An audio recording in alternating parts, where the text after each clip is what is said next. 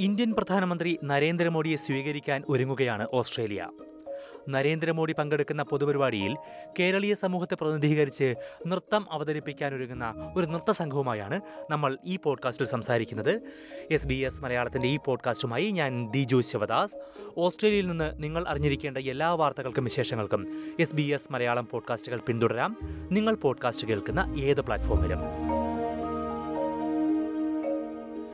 May ഇരുപത്തിരണ്ട് തിങ്കളാഴ്ച രാത്രിയാണ് നരേന്ദ്രമോദി ഓസ്ട്രേലിയയിൽ എത്തുന്നത്. സിഡ്നിയിൽ നിശ്ചയിച്ചിരുന്ന ക്വാഡ് ഉച്ചകോടി റദ്ദാക്കിയെങ്കിലും മോഡിയുടെ ഉഭയകക്ഷി സന്ദർശനം തുടരുമെന്ന് ഓസ്ട്രേലിയൻ സർക്കാരും ഇന്ത്യൻ സർക്കാരും വ്യക്തമാക്കുകയായിരുന്നു.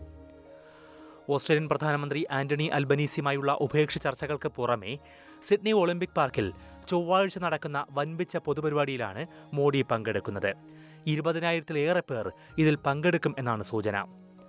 ഇന്ത്യയിലെ വിവിധ സംസ്ഥാനങ്ങളെ പ്രതിനിധീകരിച്ചുള്ള കലാപരിപാടികൾ ഈ പൊതുസമ്മേളനത്തിൽ ഉണ്ടാകും എന്നാണ് ഇതുവരെയുള്ള അറിയിപ്പ്. ഇതിൽ കേരളീയ നൃത്തരൂപങ്ങൾ അവതരിപ്പിക്കാൻ തയ്യാറെടുക്കുകയാണ് സിഡ്നിയിലുള്ള Nrithalaya dance school.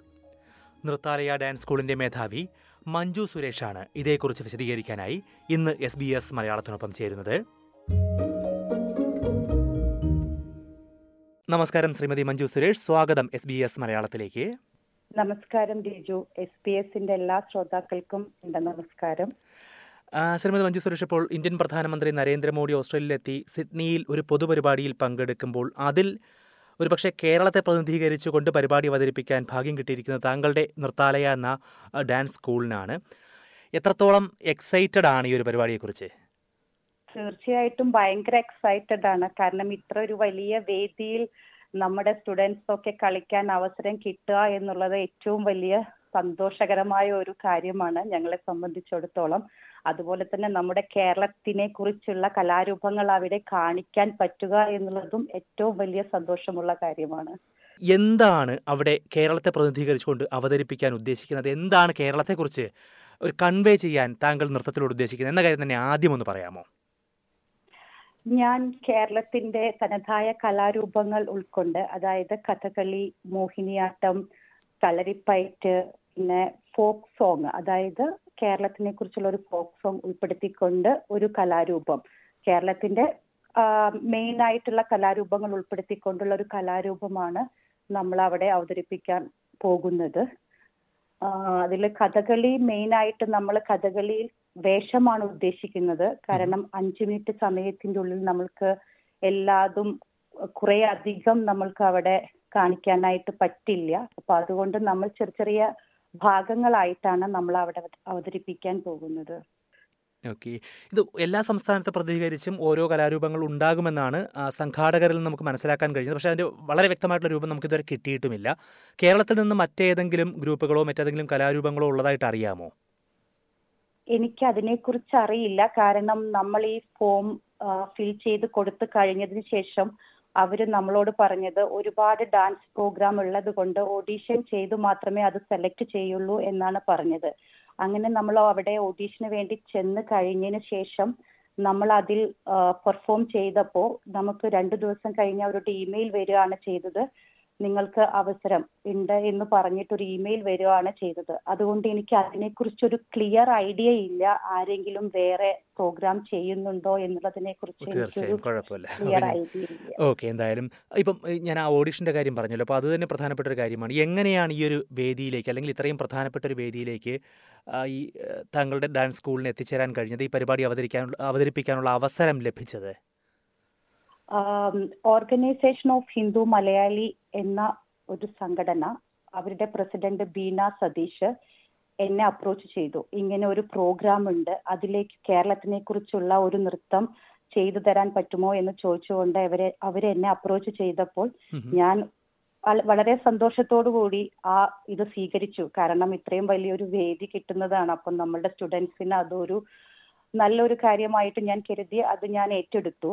അതിനുശേഷം നമ്മൾ ഫോം എല്ലാം ഫിൽ ചെയ്ത് അയച്ചു കഴിഞ്ഞപ്പോഴാണ് ഓഡീഷന് വേണ്ടി നമ്മൾ അവിടേക്ക് പോയത്. അവിടെ ചെന്നു നമ്മൾ നമ്മളുടെ കലാരൂപങ്ങളെല്ലാം അവിടെ പെർഫോം ചെയ്ത് കാണിച്ചു. അതിൽ നമ്മൾ നമ്മളുടെ വേഷങ്ങളെ കുറിച്ചൊക്കെ അവിടെ ജഡ്ജസിനോട് നമ്മൾ എക്സ്പ്ലെയിൻ ചെയ്തു കൊടുത്തു. ഇതൊക്കെയാണ് നമ്മൾ ചെയ്യാൻ പോകുന്നത്. ഇങ്ങനെയൊക്കെയാണ് നമ്മൾ ചെയ്യുന്നത് എന്നതിനെ കുറിച്ച് ഒരു എക്സ്പ്ലനേഷൻ നമ്മൾ അവിടെ കൊടുത്തിരുന്നു. അതേപോലെ കുറച്ച് വർഷങ്ങളായിട്ട് പഠിക്കുന്ന മോഹിനിയാട്ടവും ക്ലാസിക്കൽ ഡാൻസും പഠിക്കുന്ന കുട്ടികളെ വെച്ച് നമ്മൾ ഫോക്ക് ഡാൻസും അതേപോലെ തന്നെ മോഹിനിയാട്ടവും ഒക്കെ അവിടെ നമ്മൾ പെർഫോം ചെയ്ത് കാണിക്കുകയും ചെയ്തു. അങ്ങനെയാണ് നമുക്ക് അവിടെ അവസരം കിട്ടിയത്. അവിടെ അവസരം കിട്ടിയ മീൻസ് അവർ ജഡ്ജസ് അവിടെ കുറെ പേരുടെ ഡാൻസുകളെല്ലാം കണ്ടിട്ട് അവരുടെ ക്രൈറ്റീരിയകളെല്ലാം നോക്കിയിട്ടായിരിക്കും അവർ ആ ജഡ്ജ്മെന്റ് തീരുമാനിച്ചിട്ടുണ്ടാവുക എന്നാണ്. എന്തെങ്കിലും അങ്ങനെ പ്രത്യേകിച്ചുള്ള നിബന്ധനകൾ ഉണ്ടായിരുന്നു? ഏത് രീതിയിൽ വേണം അല്ലെങ്കിൽ എങ്ങനെ പാടില്ല? അങ്ങനെയുള്ള നിബന്ധനകൾ ഉണ്ടായിരുന്നു അതിന്? പ്രത്യേകിച്ച് നിബന്ധനകൾ എന്ന് പറഞ്ഞാൽ നമുക്ക് അഞ്ച് മിനിറ്റ് സമയം മാത്രമേ ഉള്ളൂ. ആ ഒരു ചെറിയ സമയത്തിനുള്ളിൽ നമ്മൾക്ക് എത്രമാത്രം കലാരൂപങ്ങൾ ഉൾക്കൊണ്ട് അവിടെ ചെയ്യാൻ പറ്റും എന്നുള്ളതാണ് എന്നെ സംബന്ധിച്ച് എനിക്ക് മനസ്സിലായത്. അവർ അതാണ് കൂടുതലായിട്ട് നോക്കുന്നത്. കാരണം നമ്മൾ എന്തൊക്കെ കലാരൂപങ്ങളാണ് കേരളത്തിനെ കുറിച്ച് അവിടെ കാണിക്കുന്നത്. പിന്നെ അതിന്റെ വേഷങ്ങൾ അവർക്ക് തീർച്ചയായിട്ടും കേരളത്തിന്റെ വേഷങ്ങൾ അതായത് കലാരൂപങ്ങളുടെ വേഷങ്ങൾ എന്ന് പറയുമ്പോൾ അത് ഒത്തിരി ഭംഗിയുള്ളതാണ്. ബാക്കി സംസ്ഥാനങ്ങളെ അപേക്ഷിച്ച് എന്ന് വേണമെങ്കിൽ പറയാം. അതെല്ലാം നോക്കിയിട്ടാണ് അവരത് ഡിസിഷൻ എടുത്തത് എന്നാണ് എനിക്ക് തോന്നുന്നത്. കാരണം നമുക്ക് അവരുടെ ക്രൈറ്റീരിയ അറിയില്ല അത് കാര്യമായിട്ട്. ഇപ്പൊ ഈ പറഞ്ഞ ഇത്രയും കലാരൂപങ്ങൾ മോഹിനിയാട്ടം കഥകളി കളരിപ്പയറ്റ് എല്ലാം ഉൾപ്പെടെയുള്ളത് അഞ്ച് മിനിറ്റിലാണോ ഇതെല്ലാം കൂടി അവതരിപ്പിക്കാനുള്ളത്? അതെ അഞ്ച് മിനിറ്റ് സമയമാണ് നമുക്ക് അവർ തന്നിരിക്കുന്നത്. അത് ഓഡീഷനും അങ്ങനെ ആയിരുന്നു. ഇപ്പം നമ്മളിപ്പോ സ്റ്റേജിൽ അത് ചെയ്യുമ്പോഴും അഞ്ച് മിനിറ്റ് സമയമേ നമുക്കുള്ളൂ. അതിൽ നമ്മൾ ഇപ്പോൾ മൂന്ന് പാട്ടുകൾ യോജിപ്പിച്ചുകൊണ്ട് മൂന്ന് പാട്ടുകൾ എന്ന് പറയാൻ പറ്റില്ല. ഫസ്റ്റ് ഒരു പഞ്ചവാദ്യം. പഞ്ചവാദ്യത്തിൽ നമ്മൾ ആക്ച്വലി കഥകളിയും കളരിപ്പയറ്റും കാണിക്കുന്നു. അതൊരു ഫോർട്ടി ഫിഫ്റ്റി സെക്കൻഡ്സ് കാണിക്കും. പിന്നെ ഒരു അഷ്ടപതിയിൽ മോഹിനിയാട്ടം ചെയ്യുന്നു. പിന്നെ ഒരു കേരള ഫോക്ക് സോങ്ങിൽ നമ്മളൊരു സെമി ക്ലാസിക്കൽ രൂപത്തിൽ ഒരു ഡാൻസും കൂടി അങ്ങനെയാണ് കോറിയോഗ്രാഫി ചെയ്ത് വെച്ചിരിക്കുന്നത്. പിന്നെ. അതിന്റെ ഉള്ളിൽ നമ്മൾ ഇങ്ങനെ കുറച്ച് മയിലിന്റെ പ്രോപ്സ് ഉപയോഗിച്ച് മയിൽ നൃത്തം പിന്നെ നമ്മളുടെ തനതായ മുത്തുക്കുട അങ്ങനെയൊക്കെ എല്ലാം പിടിച്ച് അങ്ങനെ ഒരു കലാരൂപമാണ് ഇപ്പൊ നമ്മൾ സെറ്റ് ചെയ്ത് വെച്ചിരിക്കുന്നത്.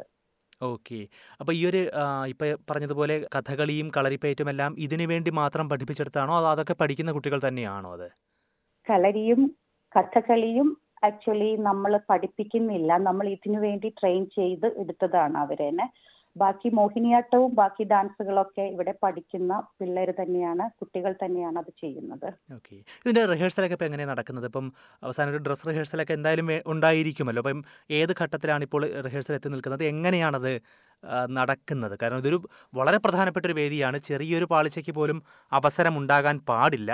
റിഹേഴ്സൽ എന്ന് പറയുന്നത് ഭയങ്കര കാര്യമായിട്ട് തന്നെ ചെയ്ത് നടക്കുന്നുണ്ട്. കാരണം ഇത് ഒത്തിരി വലിയ പ്രോഗ്രാം ആയതുകൊണ്ട് നമുക്ക് ഒത്തിരി കാര്യങ്ങൾ റെസ്ട്രിക്ഷൻസ് ഉള്ളത് കൊണ്ടും നമ്മൾ ഭയങ്കരമായിട്ട് അതിന്റെ പുറകെ കുറെ ആളുകൾ ഉറക്കമൊഴിച്ച് നടക്കുന്നത് പോലെയാണ് ഇപ്പൊ ചെയ്തുകൊണ്ടിരിക്കുന്നത്. കാരണം ഡിജുവിന് അറിയാലോ കഥകളിയുടെയൊക്കെ വേഷങ്ങൾ എന്ന് പറഞ്ഞു കഴിഞ്ഞാൽ മണിക്കൂർ കണക്കിന് ചെയ്തു തീർക്കേണ്ട കാര്യങ്ങളാണ് അതൊക്കെ. അപ്പൊ അതെല്ലാം നമ്മൾ അതെ, ഒരു കുട്ടി അവിടെ എത്തുന്നു എത്തുക എന്ന് പറഞ്ഞു കഴിഞ്ഞാൽ അതിന്റെ ഒരു എന്താ പറയേണ്ട ശ്രമം ഒത്തിരി തീർച്ചയായും.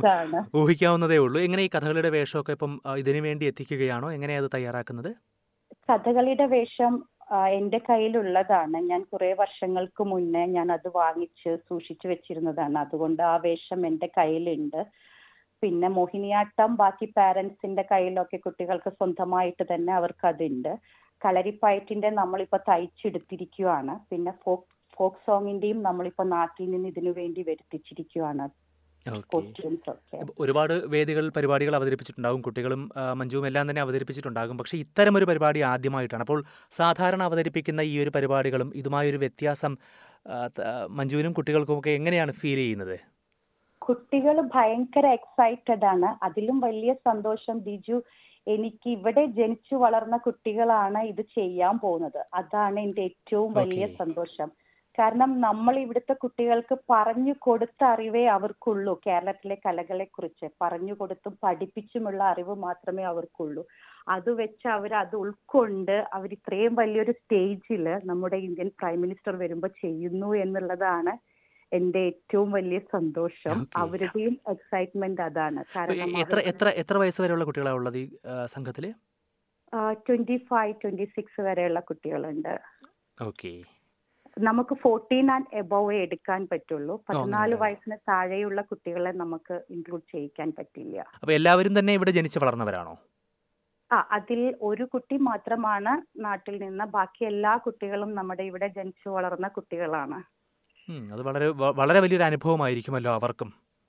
കാരണം അതാ ഞാൻ പറഞ്ഞത് ഇപ്പോ നമ്മളെ പോലെയുള്ള ആൾക്കാർ നമ്മളൊക്കെ നാട്ടിൽ ജനിച്ച് ആ കലകൾക്കിടയിലൂടെ നടന്ന് നടന്ന് വളർന്നു വന്ന ആൾക്കാരാണ് നമ്മളൊക്കെ. അപ്പൊ നമ്മളൊക്കെ അത് ചെയ്യുന്നതിനേക്കാൾ എത്രയോ മാധുര്യമാണ് നമ്മളുടെ കുട്ടികൾ ഇവിടെ ജനിച്ചു വളർന്ന കുട്ടികൾ ആ അതെല്ലാം ഉൾക്കൊണ്ട് സ്റ്റേജിൽ വരിക എന്ന് പറയുന്നത്. തീർച്ചയായും. ടെൻഷനുണ്ടോ? ഒരു പരിപാടി പരിപാടിയാവുമ്പോൾ തീർച്ചയായിട്ടും എനിക്ക് ടെൻഷൻ ഉണ്ട്. കാരണം അവർ അവിടെ ചെന്ന കാരണം നമ്മളുടെ ഒരു സഹായം ഒന്നും അവിടെ അങ്ങനെ അവർക്ക് കിട്ടുമെന്ന് തോന്നുന്നില്ല. കാരണം അത് ഓപ്പൺ സ്റ്റേജ് ആണ്. നമുക്ക് സൈഡിൽ നിന്ന് അവരെ തന്നെ ഇങ്ങനെ ചെയ്യണം അങ്ങനെ ചെയ്യണം അങ്ങനെയൊക്കെ പറഞ്ഞ് നമുക്ക് അങ്ങനെ ഒന്നും ചെയ്യാനൊന്നും പറ്റില്ല. അപ്പൊ കുറെ റൂൾസ് ആൻഡ് റെഗുലേഷൻസ് ഉണ്ട് അവർക്ക്. നമുക്ക് അവർ അതിങ്ങനെ ഇമെയിൽ ചെയ്തുകൊണ്ടിരിക്കുന്നുണ്ട്. ഇപ്പൊ നമ്മളുടെ കോസ്റ്റ്യൂംസ് സാധനങ്ങളൊക്കെ നമ്മൾ മൺഡേ തന്നെ കൊണ്ടുപോയി അവിടെ ഡ്രോപ്പ് ചെയ്യണം. അതെല്ലാം ചെക്കിങ് ചെയ്തതിന് ശേഷം മാത്രമേ ട്യൂസ്ഡേ നമുക്ക് അവർ വിട്ടു തരുള്ളൂ. അപ്പൊ അങ്ങനെ കുറെ കാര്യങ്ങൾ ഉള്ളത് കൊണ്ട് നമ്മൾ സാധാരണ ഒരു പ്രോഗ്രാം ചെയ്യാൻ പോകുന്നത് പോലെയുള്ള ഒരു അവസ്ഥയല്ല നമ്മളുടെ ഇപ്പോഴുള്ളത്. ഇത്രയും വലിയൊരു സ്റ്റേജ് ആയതുകൊണ്ട് നമുക്കത് നല്ലതായിട്ട് അതായത് വൃത്തിയായിട്ട് ഇവർ ചെയ്ത് തീർക്കുകയും വേണം. അതാണ് നമ്മളുടെ ആവശ്യം. അപ്പൊ അതെ, അതുകൊണ്ട് നമ്മൾ അതിന്റെ പുറകെ ഇങ്ങനെ എന്താ പറയാ എല്ലാവരും എല്ലാ പാരന്റ്സും കുട്ടികളും എല്ലാവരും ഇങ്ങനെ അതിന്റെ പുറകെ ഇങ്ങനെ ഓടിക്കൊണ്ടിരിക്കുകയാണ്. നമുക്ക് കാത്തിരിക്കാം. എല്ലാവർക്കും ഇങ്ങനെ കേരളത്തിന്റെ കേരളത്തെ എങ്ങനെയാണ് ഈ ഒരു വിവിധ വിവിധ നൃത്തരൂപങ്ങളിലൂടെ പ്രതിനിധാനം ചെയ്യുന്നതെന്ന കാര്യം കാത്തിരിക്കാം. പരിപാടി ഏറ്റവും നല്ല വിജയമായി തീരട്ടെ എന്ന് ആശംസിക്കുന്നു. തീർച്ചയായിട്ടും. Thank you Tiju. നിങ്ങളുടെ എല്ലാവരുടെയും പ്രാർത്ഥനയും സപ്പോർട്ടും ഞങ്ങൾക്കും ആവശ്യമാണ്.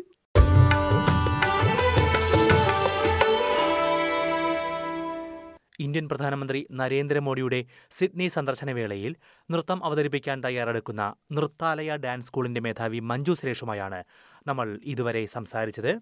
ഓസ്ട്രേലിയയിൽ നിന്ന് നിങ്ങൾ അറിഞ്ഞിരിക്കേണ്ട എല്ലാ വാർത്തകളും വിശേഷങ്ങളും ഇത്തരത്തിൽ എസ് ബി എസ് മലയാളത്തിൽ ലഭ്യമായിരിക്കും.